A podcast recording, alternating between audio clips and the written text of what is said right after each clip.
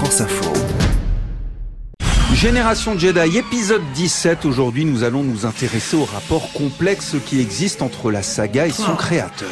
Nous allons voir comment Star Wars a changé George Lucas lui-même. Quand je pense à ce que nous avons traversé, je n'en reviens pas que nous soyons encore en état de marche.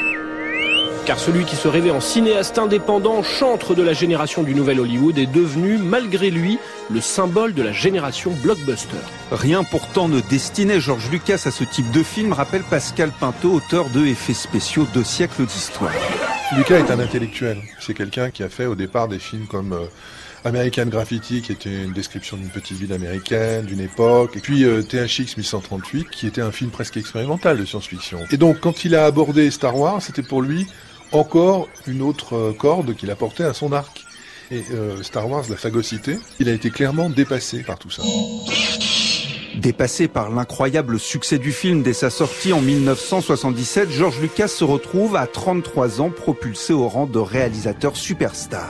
Et déjà, le cinéaste a peur d'être catalogué, se souvient Steve Sansweet, ancien collaborateur de George Lucas. George ne s'attendait pas à ce succès, personne ne s'y attendait. En fait, il pensait même que ça mettrait un terme à sa carrière ou que ce serait une énorme pierre sur la route de sa carrière. Je pense qu'il a été très surpris que ce ne soit pas un frein, mais qu'au contraire, ça devienne quelque chose de plus grand. Je ressens beaucoup de force dans cette salle de cinéma. Car à ce premier film vont s'en ajouter de nouveau l'Empire contre-attaque en 1980 et le retour du Jedi en 1983. Des succès qui lui rapportent des centaines de millions de dollars et lui permettent d'acheter son indépendance vis-à-vis d'Hollywood. Rafik Djoumi est journaliste, auteur de la biographie George Lucas, l'homme derrière le mythe. En se retrouvant comme ça à la tête de ce, de ce truc énorme, il va se passer quelque chose dans son esprit qui va le faire basculer parce que la seule chose à laquelle il croit fermement, c'est le contrôle. Le contrôle sur sa création. Donc il va verrouiller tout ça. Il va se voir comme une espèce de forteresse à l'écart d'Hollywood et ses rapports vont être très difficiles dans les années 80. Il va se retrouver immédiatement dans une position de pouvoir inouïe pour euh, quelqu'un d'aussi jeune à Hollywood. Posez cette arme, vous allez tous nous tuer Je vais vous dire, c'est pas l'envie qui m'en manque, ma petite dame. Tout allait comme sur des roulettes, il a fallu que vous nous colliez là-dedans. C'est idiot, il leur faudra pas longtemps pour nous repérer. Ça pourrait être pire. George Lucas pose les premières pierres de son empire. Il fonde Lucasfilm, ILM, Skywalker Sound.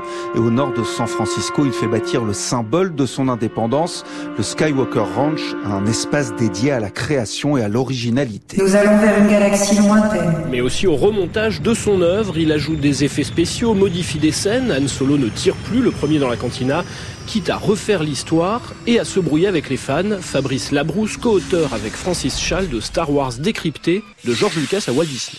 C'est comme retoucher la Joconde, hein, comme certains disaient. Euh, Est-ce que Léonard de Vinci aurait aujourd'hui le droit de retoucher la Joconde s'il revenait parmi nous Euh, euh, Je pense que personne ne le laisserait faire. Donc, euh, à un moment donné, euh, l'œuvre ne, ne- ne lui appartient plus ou n'appartient plus à son concepteur. Et je crois que c'est en ce sens-là qu'il se fait vraiment des, des ennemis, quoi, qu'il s'est fait des ennemis pendant un bon moment. Votre ami n'est qu'un mercenaire. En dehors de l'argent, il n'aime rien. Ni personne.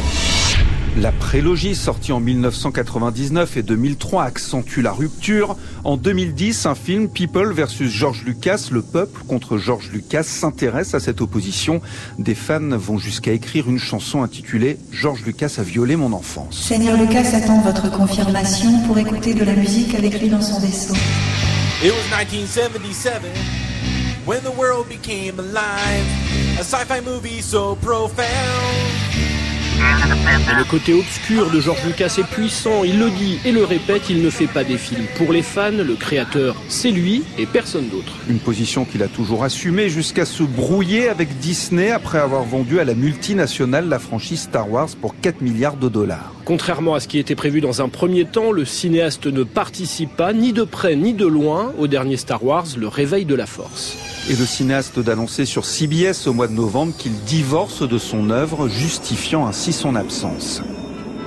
When you break up with somebody, the first rule is no phone calls. Quand vous rompez avec quelqu'un, la première règle, c'est pas de coup de fil. La deuxième règle, c'est de ne pas traîner près de la maison de son ex. La troisième règle, c'est de ne pas fréquenter les endroits où va son ex, coffee shop ou autre.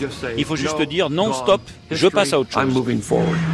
N'énerve pas, petit gars, prends ta pelle et ton seau et va jouer. Il y aura plus de danger dès qu'on passera la barre de l'hyperespace. Mais à 71 ans, George Lucas a du mal à passer à autre chose. Il ne cesse de donner des interviews et son avis sur ce septième opus. Personne ne parle la guerre. Avec un brin d'amertume, comme lors de cet entretien à Vanity Fair il y a quelques semaines, lors duquel il annonce vouloir revenir à ses premiers amours, être un réalisateur expérimental. Vous faites un film et tout ce que vous récoltez, ce sont des critiques. Les gens vous disent quoi faire avant même que vous ne le fassiez. Ce n'est pas amusant et ça nuit à la créativité. Ça empêche de faire ce qu'on veut réellement faire. Je n'ai jamais aimé ça. J'ai commencé avec des films expérimentaux et c'est ce que je veux faire aujourd'hui, même si personne ne va les voir. Toute cette agitation a surchauffé les circuits de mon équipier. Des films expérimentaux, confidentiels, destinés à un public amateur du genre, tout l'inverse de Star Wars. J'ai bien peur que le Seigneur Vador coupe notre communication avec France Info.